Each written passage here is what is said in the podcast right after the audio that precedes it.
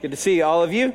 Um, yeah, so some exciting news for our family. Um, Jan and I, we, uh, we bought a house, and uh, so we're, we're stoked. So we're supposed to close on it on Friday, uh, and so over in uh, Haller Lake. So if you know where Haller Lake is, and uh, yeah, we're we're really stoked. We really, really love our church. We love you enough to stick around for a long time. So, uh, yeah, so we're really, really grateful. So, thank you for praying for us, for a few of our friends that have, have been in the, in the know about that in particular. Uh, it's a, you know, our uh, little city is not so little anymore. And um, yeah, crazy. Uh, but we are, we're excited to be here and serving the city of Seattle and serving you in particular here at Redemption. So, I see who's here in church today, by the way, so you're all helping us move. So there you go. All right. All right. So, uh, like I said earlier, we're walking through our mission uh, to be about enjoying Jesus, loving people, and making disciples. And so, uh, yeah, here we, here we go. Um, on making disciples, it'd probably be, uh, be wise to uh, define what we do and do not mean by the word disciple. After all, it is a very curious word, and it's not unique to the Christian religion. It's in other religions and it's in cults. So, what do we mean by the word disciple? It's important. Here's a, here's a standard definition it is a person who adheres to the teachings of another. Words like learner or follower best fit who a disciple is and what he or she does. So, discipleship is a radical commitment to take up the ways and the teachings and the life of the instructor. That's what a disciple is. At redemption, when we use the word disciples, as a body of Christ, uh, we are following Jesus exclusively as our Lord, Savior, healer, Redeemer, and teacher. Now, we do believe, obviously, that there have been loads and loads of good teachers that have come on the scene throughout the ages and will till the end of time. Good teachers come along. However, none of them have laid claim to our lives, our, our allegiance, our minds, and our affections like the Lord Jesus Christ. As the Son of God, we are convinced that Jesus, in Christ alone, capital T, truth, is revealed exclusively. And so we're seeking to conform our lives to his image by, in, and through the power of the Holy Spirit as a community gathered around Jesus. So, as disciples of Jesus, we don't approach him strictly for good teaching, though he's a very good teacher.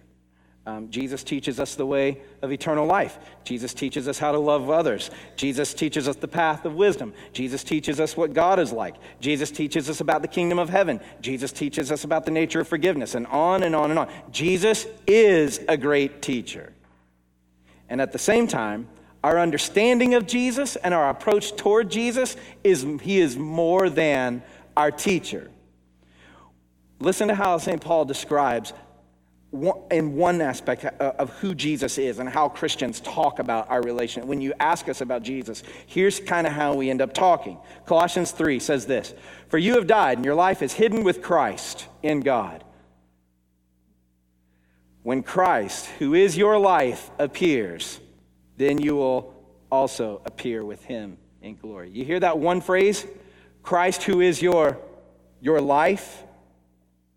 This is how Christians talk about Jesus. Like, we don't talk about him like a weekend hobby or somebody we met yesterday or might hang out with at coffee later this week. It's not just another person. When we talk about Jesus, we end up saying things like, He's my whole life. He's my whole life. He's the, he becomes like that. And anything less than that is just not Christianity at its core. This is the core of Christianity that Jesus is not a tack on, but Jesus becomes our entire life.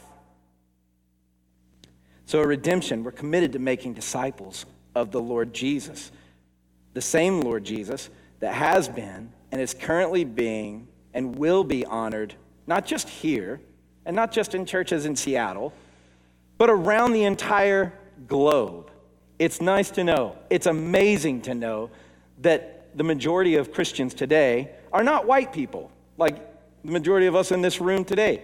The majority of Christians today are actually in Latin America and all throughout Africa. That's where the majority, and throughout China too, though they're not allowed to turn in their numbers for obviously obvious reasons.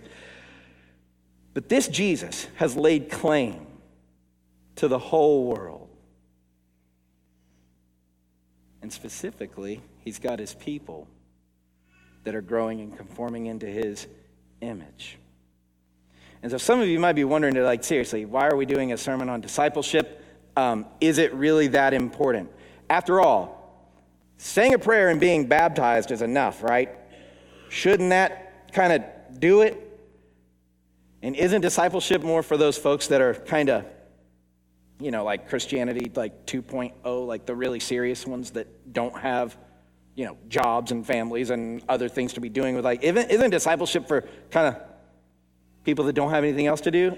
And of course, the answer is absolutely not. Every Christian is a disciple. That is, if you scour the New Testament, when they're talking about disciples, you will not find a picture of Christianity that doesn't involve an ongoing, daily, hourly pursuit of the Lord Jesus, which includes your mind, which includes your soul, relationships, job, finances, everything. So, discipleship is holistic, discipleship is comprehensive. Discipleship is a word that speaks to how we think about ourselves, others, and experience reality.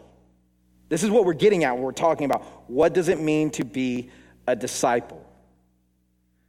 So it speaks to every moment of life, not just Sunday mornings, and certainly not when life is convenient. In fact, discipleship is proven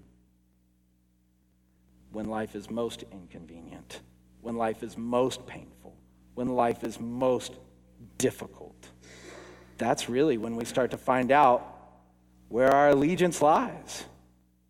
Maybe you know what this is like. Maybe, yeah, yeah, like a lot of, like, I'm looking at all, all your faces, and I know all of you because I'm one of your pastors, and you're all going, yeah, dude, yep, suffering, suffering, suffering. It's hard. This stinks. This sucks. This is painful. This is. And discipleship happens not just on the mountaintops, but in the valley. After all, the root word of disciple is uh, discipline. so, welcome to church. Um, so, here's what I'm going to do I'm going to walk through three big ideas the historical context of Jesus and his disciples, what St. Paul had to say in one passage in Colossians about discipleship, and then just some very practical things about here at Redemption here in Seattle. So here you go the historical context of Jesus and discipleship. Welcome to church. Back in 2006, uh, I was not planning on being a pastor at all. I didn't have any interest in serving Jesus in the church at any full time capacity whatsoever. I grew up in the church. I had done my undergraduate degree in theology and thought, yeah, okay, I've been around enough church to go, maybe, maybe I'll serve one day as a deacon somewhere. Maybe. But I'm not looking to get, like, I don't want to be a pastor for sure much less a preaching pastor. I don't want to do that. I don't want to spend my time with people like that. I don't want to do it. Like, Pastor, that's not, you should keep that to yourself. Well, it was 2006. Now I totally, anyway, um, but in 2006, that's where I was set out. And I really, really enjoyed theology, and I really, really enjoyed the academic environment in that setting. And so I, I, I was set on that trajectory to go be a, a, an academic theologian, right? And so that's where I was setting out. And if you've ever done a, a, a tour of uh, going throughout England. If you go uh, to, to Oxford, you'll, you'll come by a, a, a, bookstore called Blackwell's, and you'll go in and you'll just find dissertations upon dissertations upon dissertations. Anyway, I was there one afternoon, dipped in, and went, I found this one book by a lady named uh, Sylvia Collinson, and uh, it was the the most boring cover of a book, as all theology books, in case if you've ever gone to buy a theology book, the covers are just they're just dreadfully boring. And um, sometimes the content matches the, the cover. Uh, but this one in particular, Sylvia Collinson wrote her dissertation on first century discipleship. And I found it to be really Interesting. So I, so I bought it.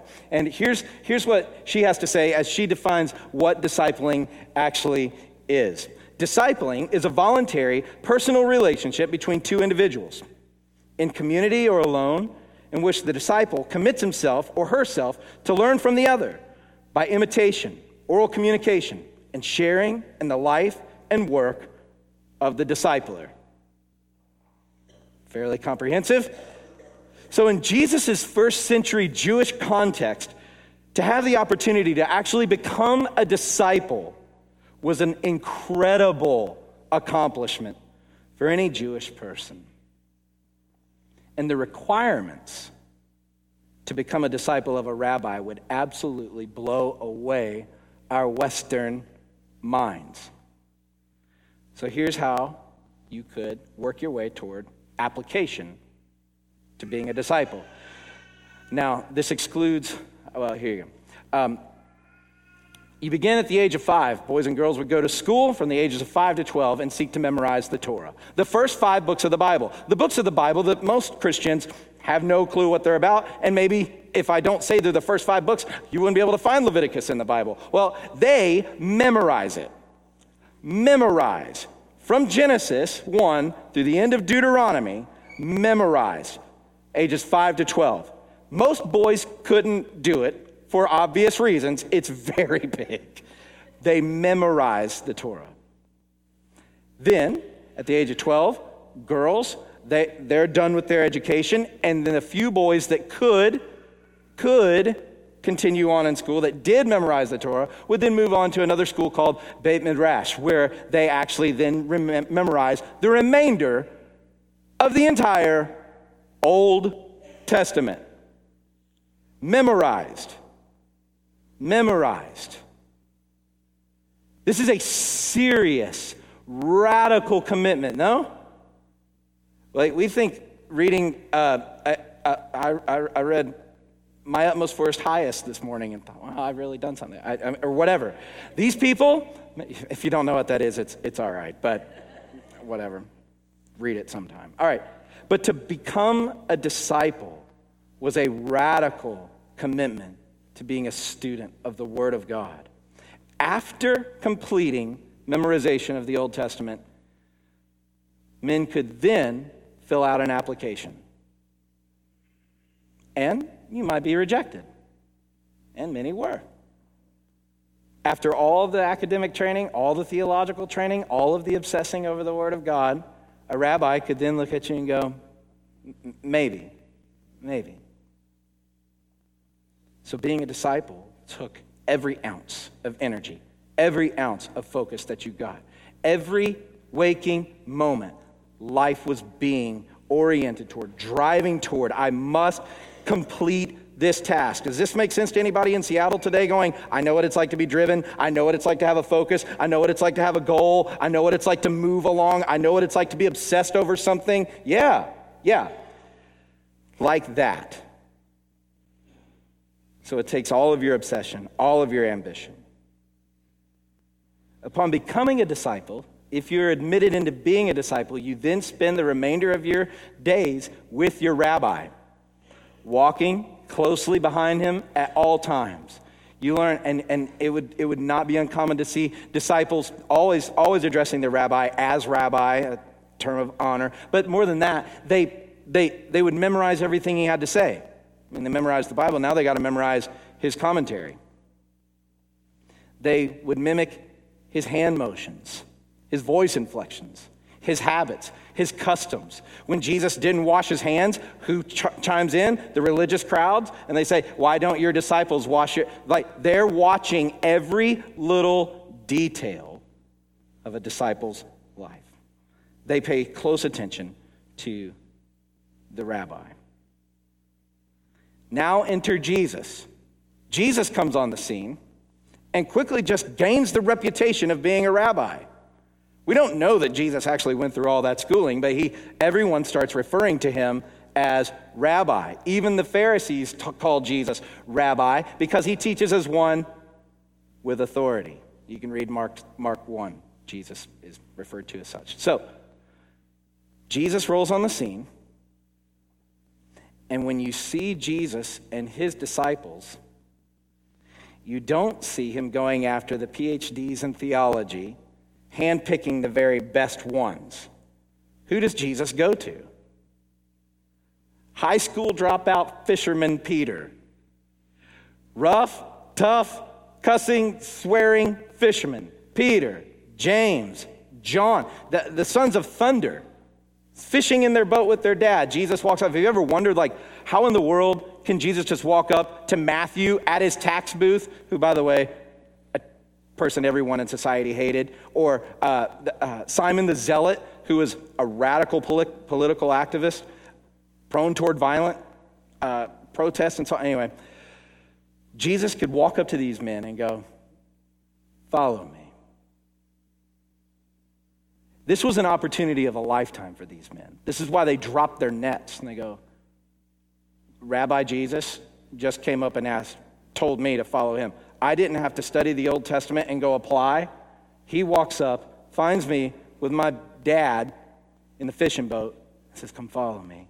And they drop their nets. It was an opportunity of a lifetime to study under and live life with Jesus. So Jesus did not go to the best that the community had to offer. He went after average folks, even corrupt folks, and called them his disciples. And when you see these guys with Jesus, they don't come across like disciples and rabbis do in other contexts. That is, sometimes you see the disciples being rude to Jesus. Uh, the disciples have bad form and ask Jesus really wrong questions like, uh, Jesus, can I, when, I get, when we get to heaven, uh, my mom told me to ask you this, by the way. You know the part. Uh, when you get to heaven, can I sit on your right and left? Can I, can I, like, can you move over on the throne a little and, like, make room for us too? Like, that's called bad form. Uh, and, uh, or they argue with one another. Read Mark chapter 10 about who the greatest one is. They scrap, they fight. They're, they're just a ragtag group of folks like you and me. They get out of line. And that's who Jesus wanted. And so then Jesus spends three years traveling with them, teaching them, performing miracles in front of them, teaching them everything they want them to know. He wants them to know. Then Jesus begins teaching things about the fall of Jerusalem, which happened, by the way, in AD 70. Then Jesus starts calling out the religious authorities for all their corruption and manipulating people and stealing money and, right? And then he starts teaching things ex- like extremely radical. For a man to come on the earth and say, I'm the way, the truth, and the life, and no one's going to the Father except through me. To Jews, Jesus looks at them and says, I'm the resurrection and the life. To Jews, Jesus says, I'm the vine. Abide in me. Apart from me, you can do nothing. To Jews who, had, who are sitting around obsessed with their Old Testament, Jesus says, the whole thing, that's about me. He was so bold that when you read John chapter 5, go read it. Look what it says in verse 18. It says, This man makes himself equal with God. They charge him with criminal blasphemy. They charge him because he's calling himself Lord. When people fall down and worship him, Jesus doesn't stop them, which is unspeakable in their context. And Jesus goes, No, you got it right. I am the Son of God. So their rabbi starts teaching things like this, and then it leads to obviously the most horrific thing ever. Jesus a Jew is stripped naked by Romans and drug outside the holy city and murdered on a Roman cross. Utter shame for this rabbi. Then the disciples on Good Friday go into hiding.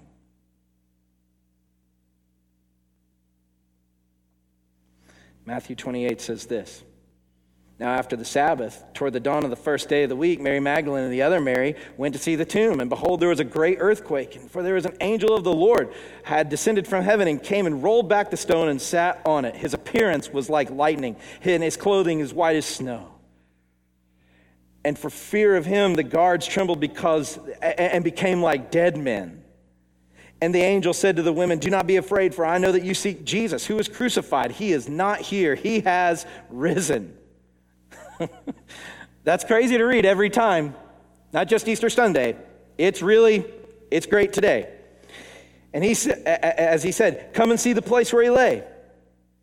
Then go quickly and tell his disciples that he's risen from the dead. And behold, he's going before you to Galilee, and there you'll see him. See, I have told you. So they departed quickly from the tomb, and with great fear and great joy, they ran to tell his disciples. And behold, Jesus met them and said, Greetings. And they came up and took hold of his feet and worshiped him. And then Jesus said to them, Do not be afraid. Go tell my brothers to go to Galilee and there they'll see me. Why is this so important right now? Why are you reading the Easter passage? Easter was months ago. Well, the context, the context by which we get the Great Commission that we just had read in our liturgy matters. Listen, Jesus did not give the Great Commission at the wedding of Cana, where he turned the water into wine. Gives everybody the wine and goes, All right, go make disciples in my name. Nope. Uh, Jesus did not feed 5,000 families with the bread and the fish and the and go, Okay, here's a meal. Now go make disciples in my name. Even in the Sermon on the Mount, Jesus did not get up and go, There's the sermon. Now go make disciples in my name. Only at the resurrection at the resurrection from the dead, Jesus gets up and goes, Now go. Now go. Why is this important? Because he has just defeated Satan, demons, death, hell, sin, the wrath of God. He has secured salvation for everyone who would come to him. The context is amazing. Way better than water into wine, way better than feeding 5,000, way better than the Sermon on the Mount, way better than walking on the water or raising the dead. Jesus' own bodily resurrection didn't just, it's not like Lazarus that went into the grave a sinner and then Jesus resurrected. No, Jesus went into the grave sinless and came up from the grave victorious. This is amazing. That's the context in which Jesus goes, So now go. Now go. Now go. I'm up from the dead. You can go in great confidence. Listen to this. Jurgen Moltmann says this in Theology of Hope Christianity stands or falls with the reality of the raising of Jesus from the dead by God. Wow. Or, or, or George Ladd said this I love this. If Jesus is not raised, redemptive history ends in the cul de sac of a Palestinian grave.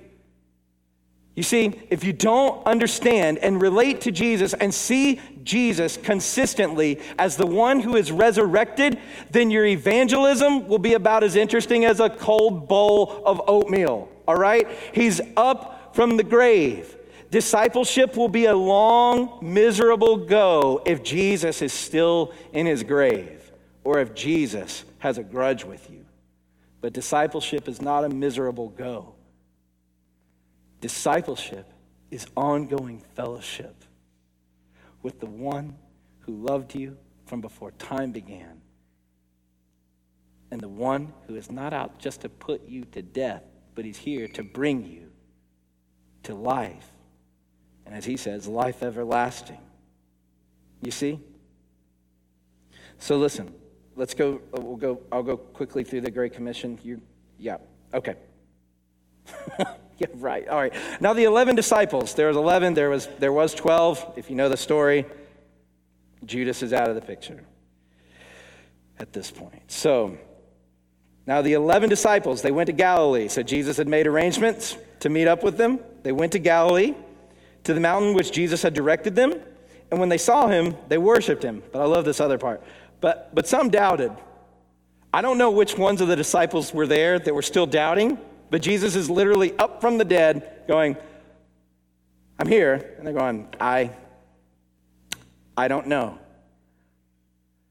Which I probably would have fell in the, ca- the, the, the column of doubters too, honestly. You know, because people don't get up from the dead. So, you know. But some doubted, but some of them were like, oh my God, he's up from the dead, and they bow down and worship him. Wow. Which also, by the way, if Jesus is like, if there's one they're doubting, you must be going like, I don't, I don't think I can do anything more to prove it other than get up from the grave, but okay.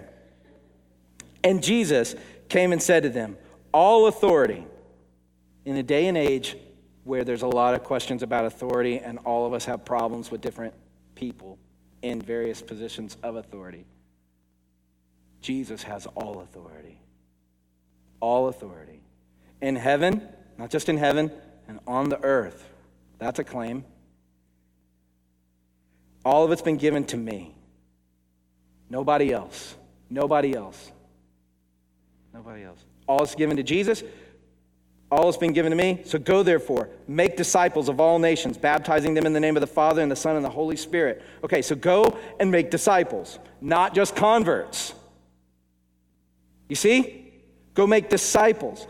Ongoing teaching, discipling stuff that we just covered a minute ago. Ongoing, teaching them to observe. So, discipleship is a teaching thing, and it's not just for pastors to do, it's for anybody who would come after Jesus. You see that? This is not something that you just relegate to the trained people over here who went to seminary or whatever. Discipleship is an ongoing thing that the family of God gets to do, which is amazing. Name somewhere else in the world like the church. That's amazing.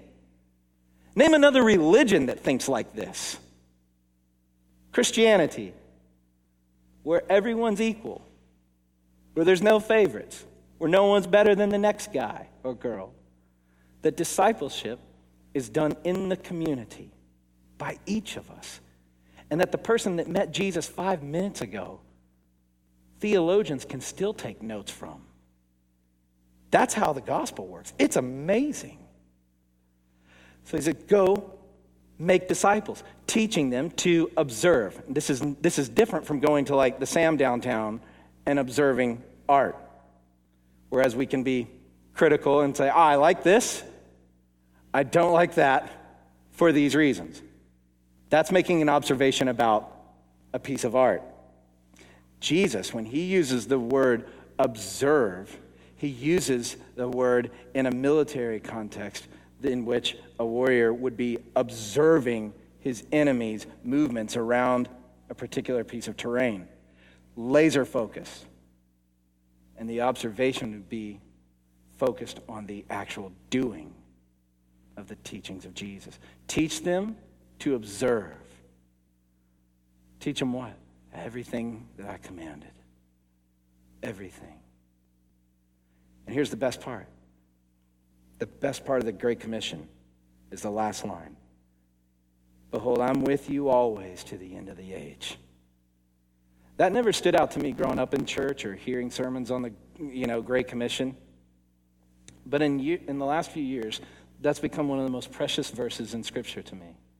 Here's why Jesus is not deploying you as, a, as an employee. Go on out, go do it now. What does he say? I'm with you to the end of the age. As you go, I'm with you. That Jesus isn't sending you out with just a bunch of data, just going out there and make converts. Or, or, go, and, go and make disciples, even. What does he say? Go and I'm with you. I'm with you every step of the way. Do you know every time you share the gospel, Jesus is actually with you in that moment? What an amazing thing to be aware of that you're not just talking about him, he's actually presently with you by, in, and through the person and the work of the Holy Spirit. Go make disciples. So, discipleship is ongoing obedience to Jesus. Man. Awesome. Okay. Colossians 1.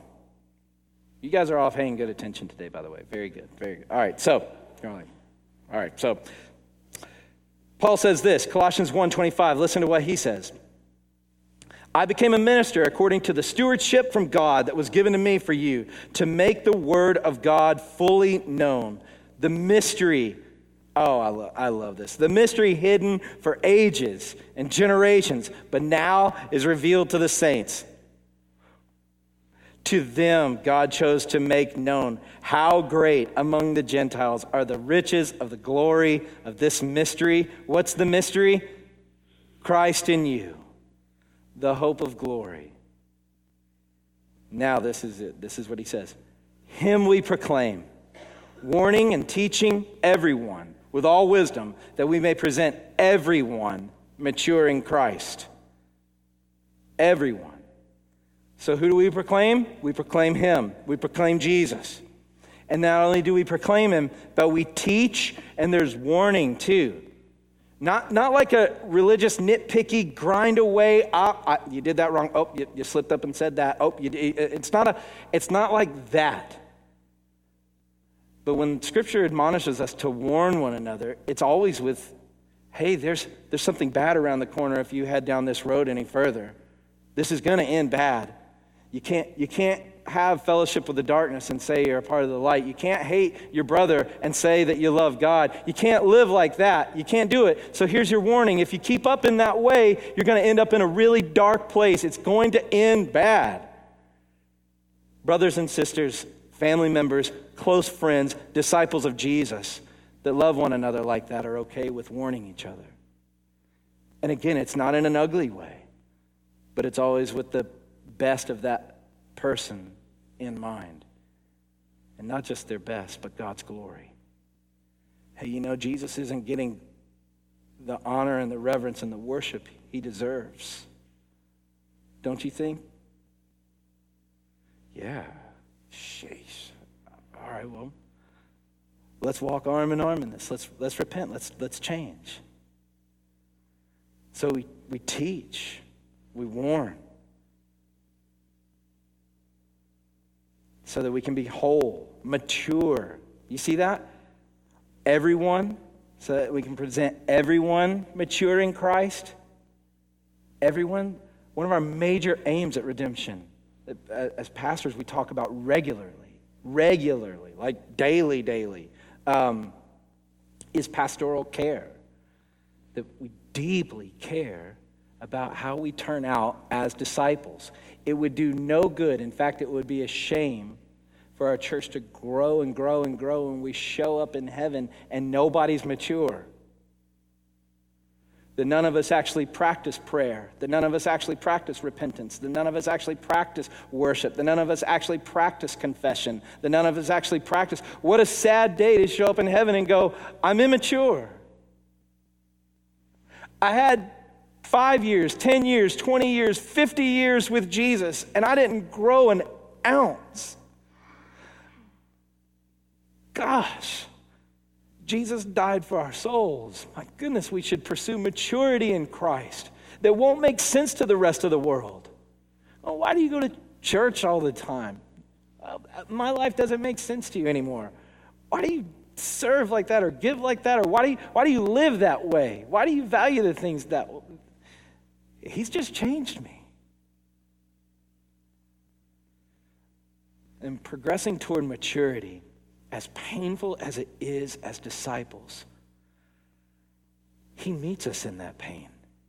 He meets us in those moments of confession. He meets us there. And it ends up being quite joyful.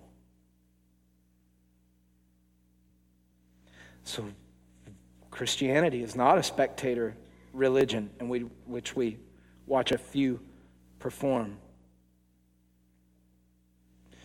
Maturity is for all of us. That's what Paul tells us. Everyone.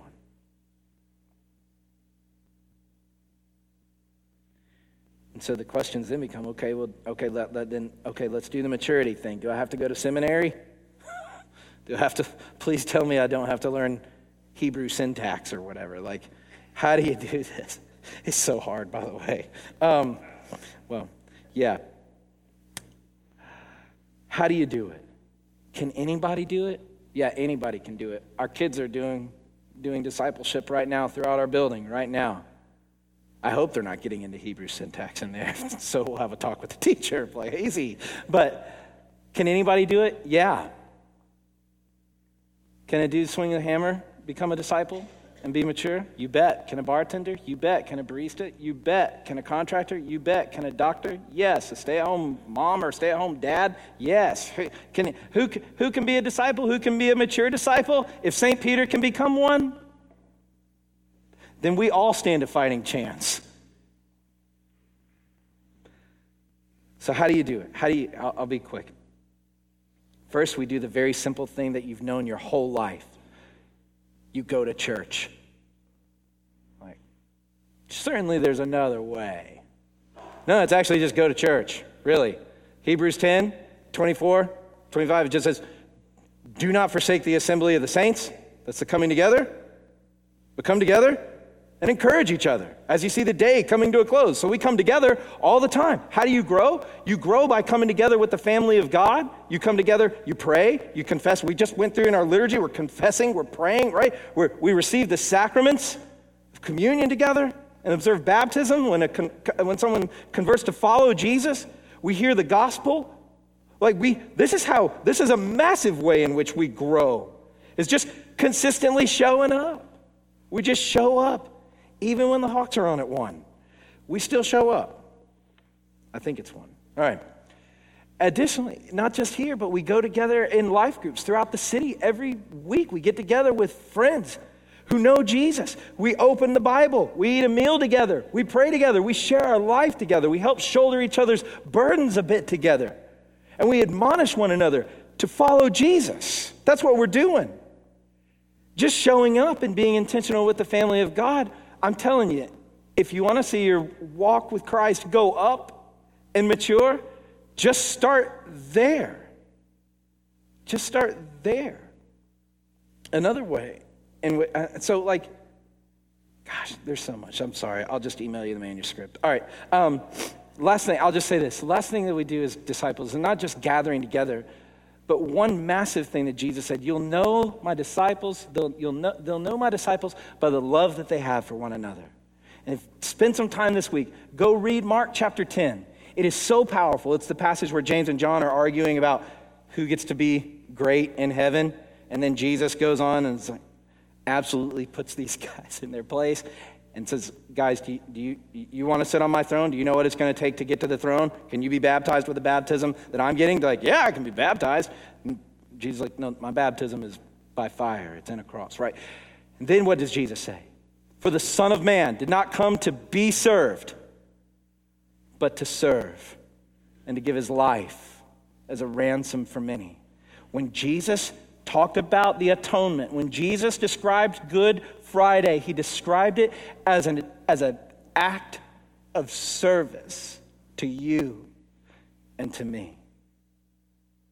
If you want to read something else amazing, go read Luke 6. What does it say? Jesus says, eh, on the last day, in the resurrection, when we are in glory, fully resurrected, perfect bodies in the presence of God, what does it say? It says, Jesus will get off his throne, dress himself as a servant, and he's going to serve the table. He's still serving in heaven. What? What kind of king does that? Ours does. The king of the universe. The king that has a, not just a king and a title, but he's a king in his heart. He is the king. And he takes on the posture of serving.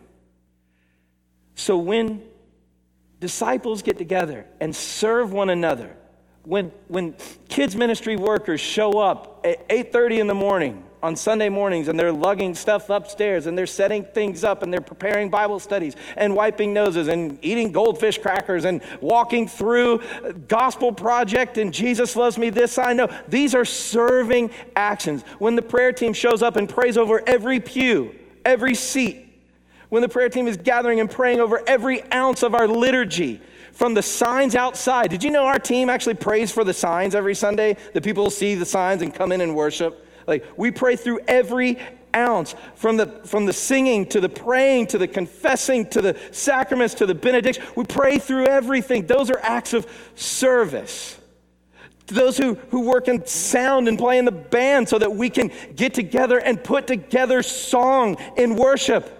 These are acts of service. When people assist in administrating and communicating things throughout the church, these are acts of service. When we get involved in places like Aurora Commons and we go and serve those who are much less fortunate than the majority of us in this room today, those are acts of service. Those are the things.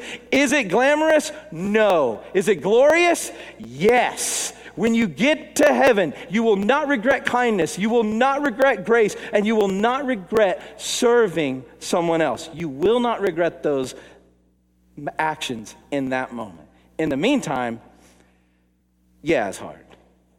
Yeah, it's hard. But it is glorious, and He is with us in it. Let's pray.